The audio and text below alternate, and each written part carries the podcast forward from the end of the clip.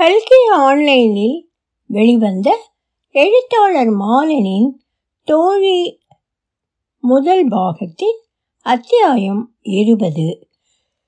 ஒலிவடிவம் சரஸ்வதி தியாகராஜன் பாஸ்டன். எழுந்தாள் உலவினாள் உட்கார்ந்தாள். இருப்பு கொள்ளாமல் மீண்டும் எழுந்தாள் நடந்தாள். பால்கனியின் கிராதியை பிடித்து கொண்டு நின்றாள். நிசையை நெருங்குகிற நேரம் தெரு சலனமற்று கிடந்தது.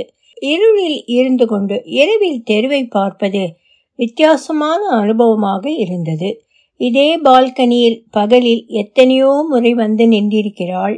வீதியில் திரண்டு நிற்கும் தொண்டர்களை பார்த்து கையசைத்திருக்கிறாள் வெறுமன கையசைப்பாக இல்லாமல் ஆங்கில வி போல் இரு விரல்களை காட்டுவாள். எதற்காக வி காட்டுறீங்க? என்று சித்ரா ஒருமுறை கேட்டாள். வித்யா ஏதும் பதில் சொல்லாமல் புன்னகைத்தாள். சொல்லுங்க அக்கா அது வெற்றியின் அடையாளம் என்று சொல்றாங்களே அதனாலயா?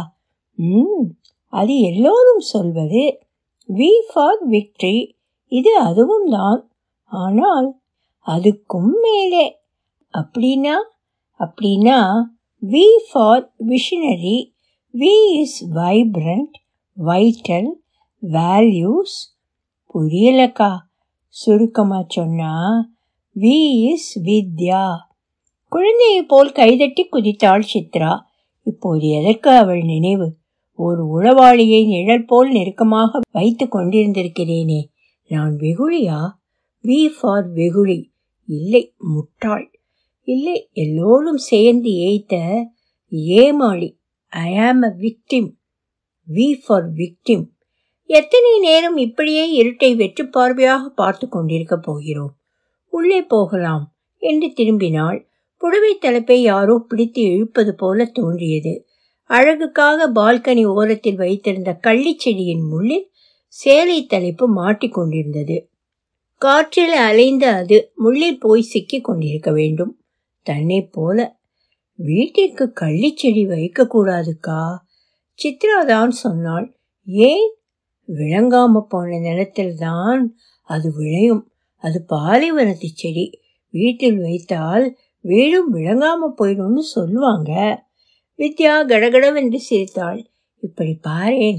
வெளியில முள் உள்ளே ஈரம்.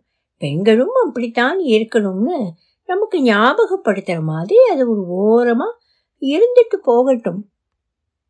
கள்ளிச்செடியை வீட்டில் வைத்து வளர்க்கக்கூடாது ஆனால் திருட்டு கள்ளிகளை அருகில் வைத்து வளர்த்து விடலாம். வித்யாவின் மனதுக்குள் ஒரு வறண்ட சிரிப்பு புரண்டது.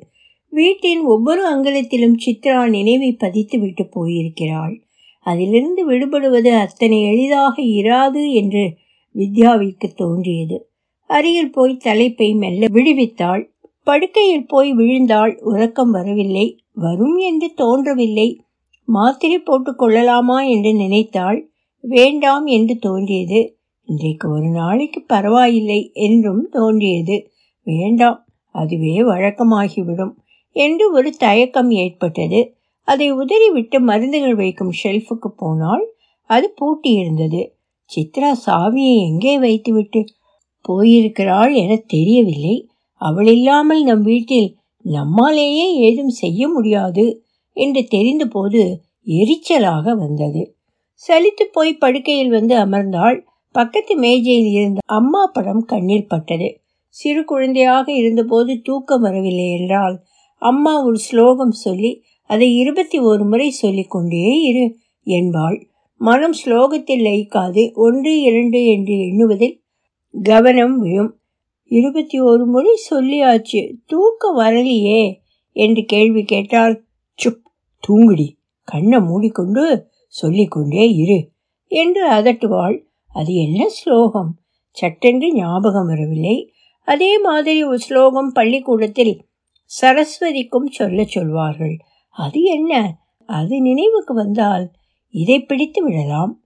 மனம் எல்லாவற்றையும் விட்டுவிட்டு நினைவழுக்கில் ஸ்லோகத்தை தேட ஆரம்பித்தது. எதிர்பாராத ஒரு தருணத்தில் அது அகப்பட்டது. யாதேவி சர்வபூதேஷு நித்ரா ரூபணே சம்ஸ்திதா நமஸ் நமஸ்தஸ்யை நமஸ்தஸ்யை நமஸ்தஸ்யை. எல்லாவற்றுக்கும் ஒரு தேவி ஒரு கடவுள். காரியம் ஆக வேண்டுமானால் அவர்களுக்கு ஒரு கும்பிடு போட்டால் போதும். இந்த கற்பனை எத்தனை இதமாக இருக்கிறது? இதை ஏற்றுக்கொண்டால் வாழ்க்கை சுலபமாக இருக்கிறது. மூளையை கழற்றி வைத்து விட்டால் எல்லாம் சுலபம்தான். நம்பிக்கை இருந்தால் கேள்வி இல்லை மூளை இருந்தால்தான் கேள்வி. கேள்வி இருந்தால் தர்க்கம். தர்க்கம் என்று இறங்கிவிட்டால் தான் நிரூபணங்கள் தேவை. மூளை இருந்து என்ன பயன்? சித்ராவை நம்மால் கண்டுபிடிக்க முடிந்ததா?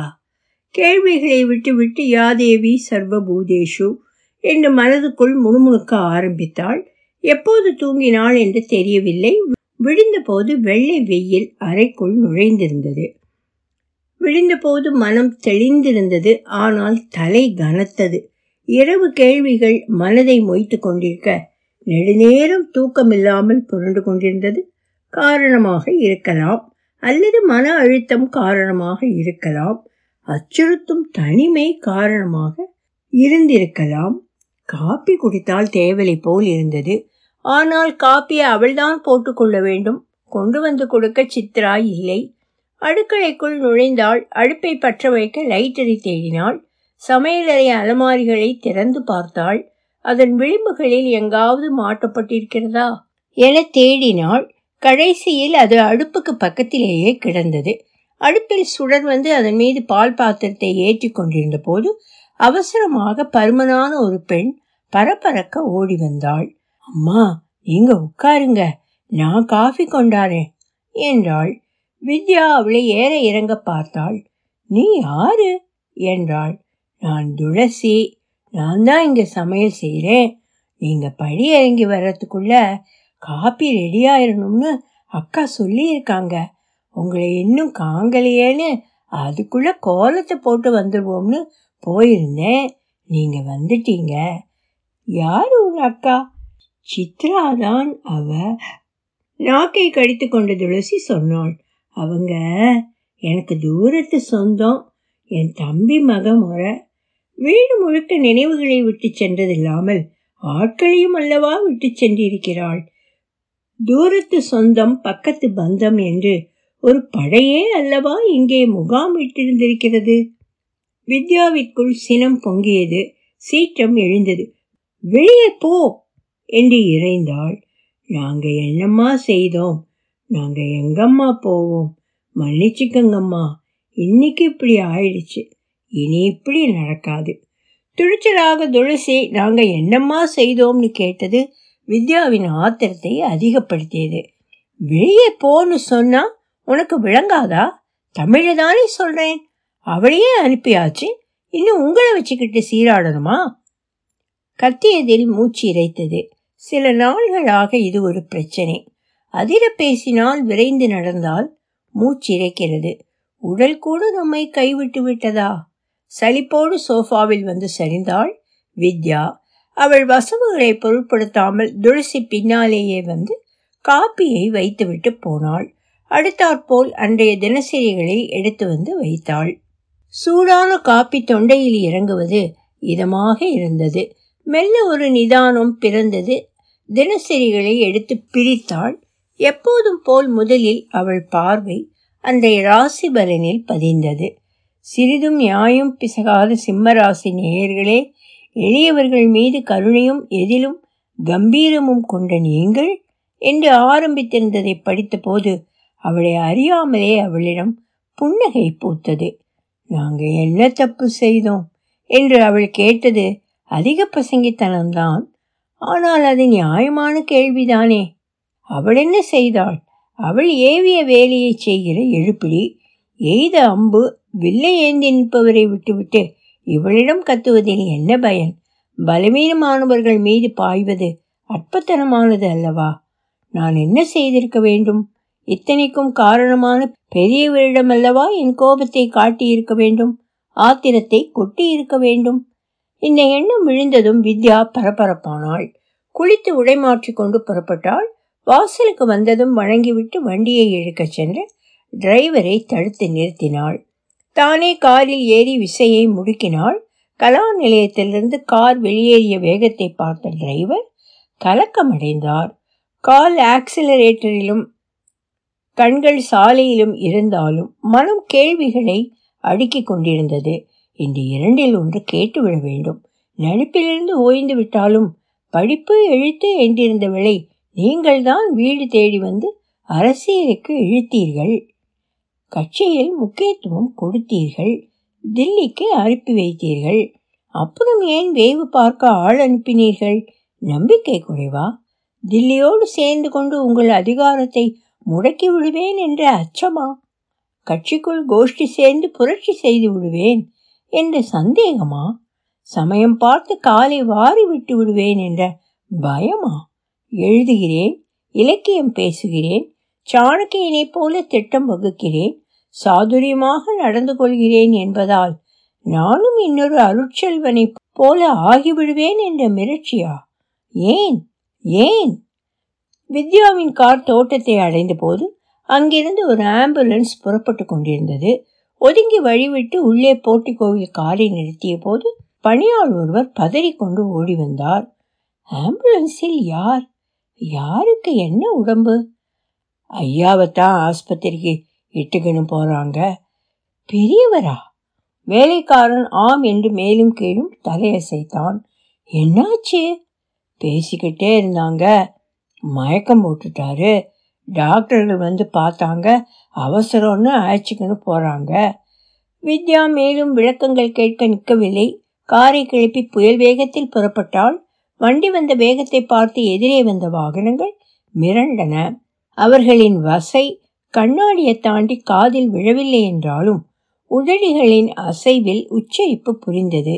அவை இங்கே எழுதும் அளவிற்கு கண்ணியமான வார்த்தைகள் அல்ல. அவளது கார் எந்த சிக்னலிலும் நிற்காமல் ஆஸ்பத்திரியை அடைந்த போது பெரியவரை ஐசியூக்குள் கொண்டு போயிருந்தார்கள்.